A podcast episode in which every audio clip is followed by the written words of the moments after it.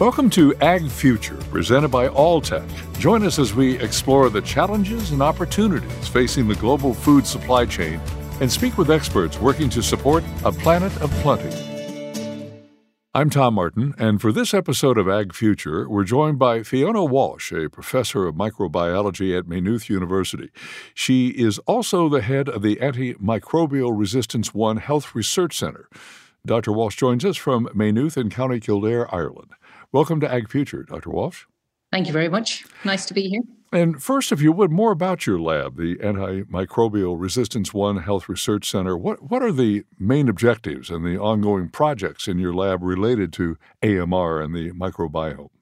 Well, really what we're trying to understand AMR in terms of One Health. So that's not only humans, but also animals and the environment, and how they move between each of those environments. So what's happening that enables them to transfer between, let's say, animals and soil, or between food and humans. And within each of those environments are microbiomes, which are really complex mixtures of different bacteria and fungi and viruses. And each of those then has a part to play individually on how the AMR can or maybe cannot transfer across those different kind of borders. Could you elaborate a bit more on why an understanding of plasmid-mediated AMR transmission and its impact on environmental, animal, and human health, why that's so important?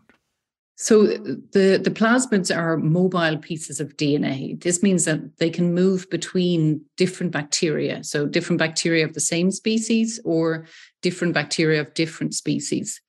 And those bacteria are present everywhere, and they cause infections in humans and they cause infections in animals, and also they cause either pollution or infections in plants as well. So each of those components is really important, but the AMR part is usually transferred on the plasmids. And if those plasmids can move between different bacteria and different locations, it's essentially the kind of the minimum number. So it's the smallest part. There's only genes that are smaller than that can transfer resistance. So if we look at that, we can see what and how they transfer between those different bacteria, with the idea of not only of trying to understand it, but understanding how some of them do not transfer and how we might be able to stop the transfer, but also not only transfer across each of those borders, but even within a human or within an animal. How does that plasmid and that mobile piece of DNA move from maybe a non-pathogenic, non-infectious bacteria to one that's causing an infection, which is where really they actually do their damage. When they're in bacteria that cause no infection, nobody really cares, because we don't need to treat those with antibiotics. It's only when we need to treat the infection that they really become a problem. Well, antibiotic-free production has been a pretty hot topic for consumers and for policymakers. In your opinion, Dr. Walsh, how can we effectively transition to farming practices that reduce reliance on antimicrobial agents? Are there any successful strategies that you find especially promising?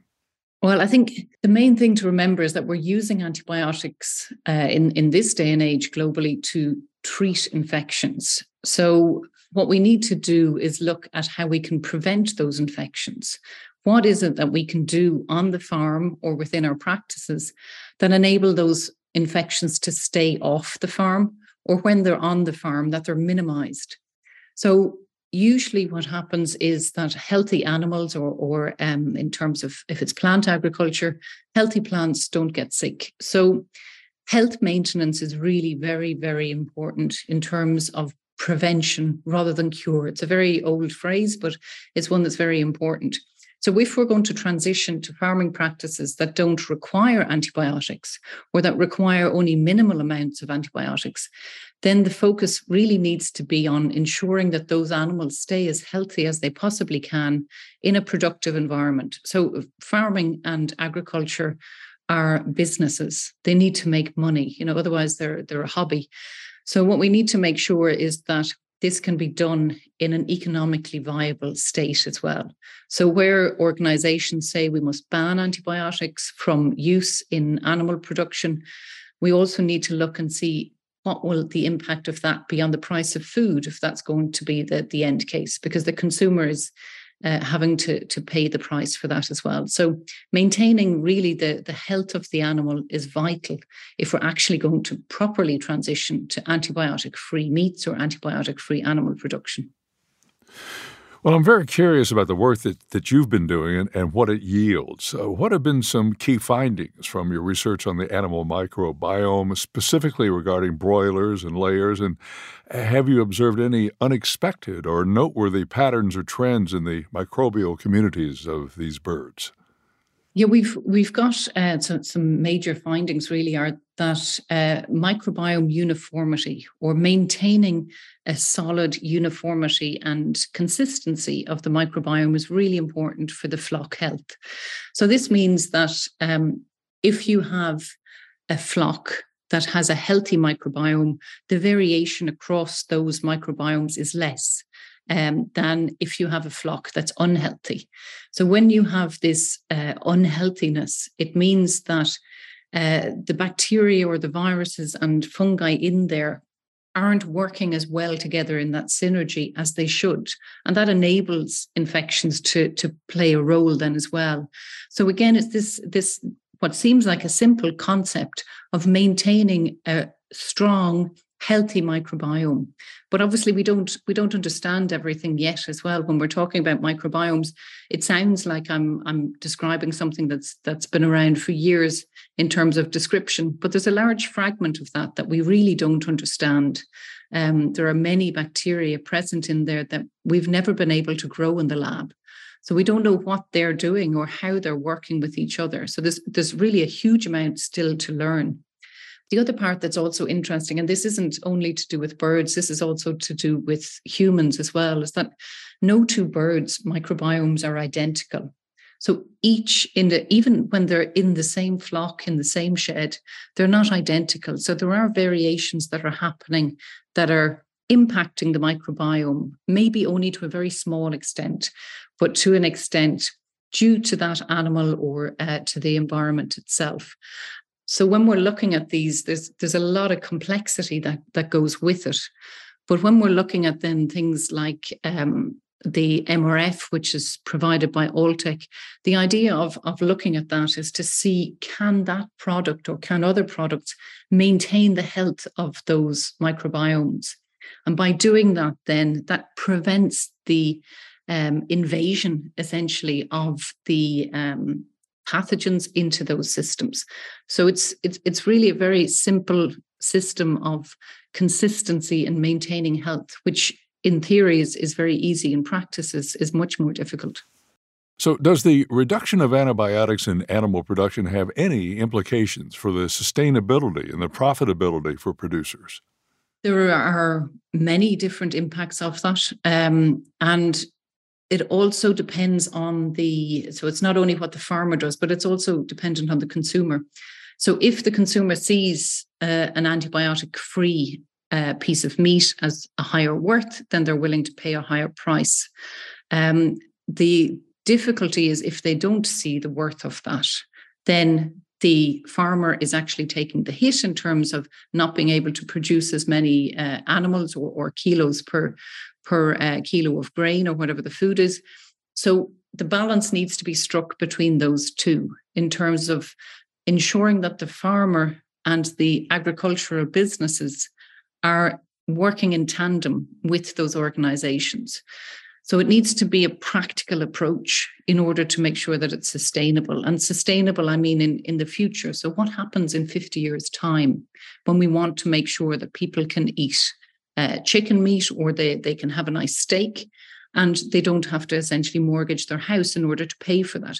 How do we make sure that happens, which is a really difficult question. But I think that the people that know the hard face of the industry are the ones that are trying to make their livelihoods from it. As scientists, we can listen to that and try and put in solutions or try to understand the problems. But essentially, it has to be more than one organization that's doing this in order to have it sustainable into the future. Well, looking ahead, what are some areas of future research that you are particularly interested in exploring that relate to the microbiome, animal health, and the prevention of AMR? One really interesting, first of all, there's lots and lots of interesting areas. As a microbiologist, this is essentially our golden era in terms of microbiomes. But one really interesting area is the idea that you can use the microbiome as this kind of defense system. So if you have a healthy microbiome, regardless of where the location is, so within an animal, within the soil or on a plant, can you prevent infection? So it's almost like a second immune system or a second defense system. And if you can, how do we make sure that microbiome, that specific type of microbiome, is maintained? And I think that now is the time that we understand more about the microbiome, but it enables us to look in such a deep way to see what's actually happening there.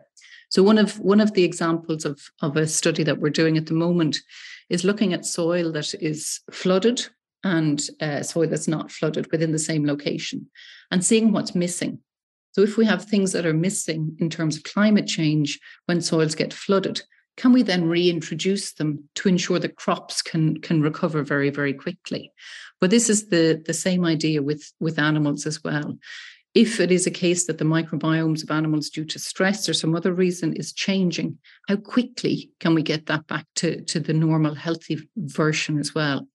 But also to look in terms of the technologies we have for sequencing, we'll soon be able to paint a picture, almost if you imagine the face of every single bacteria within the microbiome. We'll be able to look at that face and say, we know exactly who you are, and then we'll be able to know exactly what each of them are doing as well. And that's unbelievably exciting for a microbiologist, because it means that we will no longer have to actually grow them in the lab in order to be able to see them completely. So it's almost like you're removing this shield and you can look through the window very, very clearly into the microbiome. And then we'll be able to see as well the plasmids and where they are and which bacteria they're residing in. And once we can see all those things, we can have a much bigger picture of those very complex interactions. So it's really exciting. It's a great time to be a microbiologist. And I think the microbiome has a much, much more to give in terms of the data that is present. I'm wondering about AI.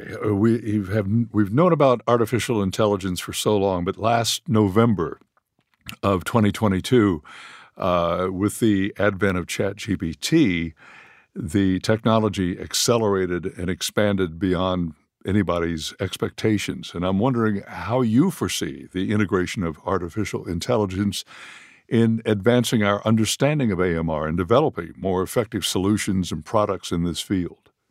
Well, I think that AI and certainly modeling is used at the moment to understand both the individual plasmid bacteria interactions, but also that large scale plasmid or AMR microbiome interactions.